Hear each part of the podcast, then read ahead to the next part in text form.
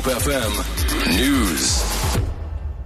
Good afternoon. The DA has officially kicked off its local government municipal election campaign in Cape Town by launching its mayoral candidate Patricia de Lille. In the last local government election, the DA received over 60% of the votes in the Cape Town city. The party says it wants to secure another outright majority for the second time. Party leader Mmusi Maimane says this is just the beginning. As leader of the DA, I want to say to you, we've only just begun. We must take the next step into our journey of freedom. And the next step in our journey of freedom is that we must vote for Patricia de Lille to make sure we keep making progress. At the launch, de Lille asked Capetonians to again give her their vote. She has been serving as the mayor of the mother city for the past five years. de Lille says the DA has delivered on its promises to create a safe, caring, inclusive, and well run city.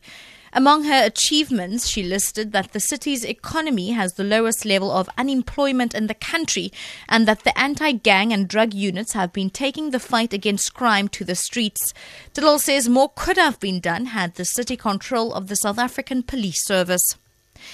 Ten people have died and several seriously injured in a bus crash on the N1 road between Winburg and Ventersburg in the Free State. It's believed the coach was travelling from the ANC manifesto launch in Port Elizabeth. Provincial Chief of Emergency Services, Ruben Reuters, says the bus apparently lost control and overturned.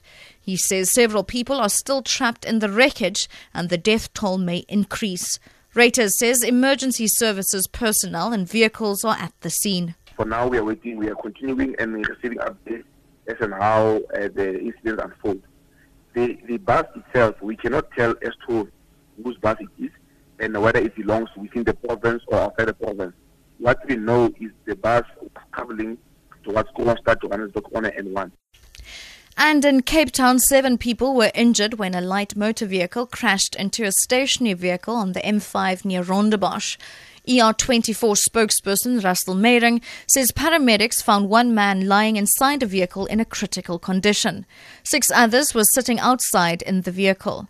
The critically injured man was extricated from the vehicle and advanced life support interventions were performed.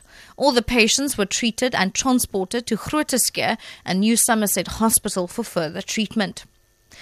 And finally, authorities in Argentina say that five people are now known to have died and another five hospitalized after allegedly consuming illegal drugs at an electronic music festival. Initial toxicology rather toxicological reports show that the victims consumed the psychoactive drug commonly known as ecstasy. The five victims who died at Time Warp Festival in the capital city, Buenos Aires, were aged 21 to 25. The second night of the music festival has now been cancelled. For Good FM News, I'm Shannon Barnes.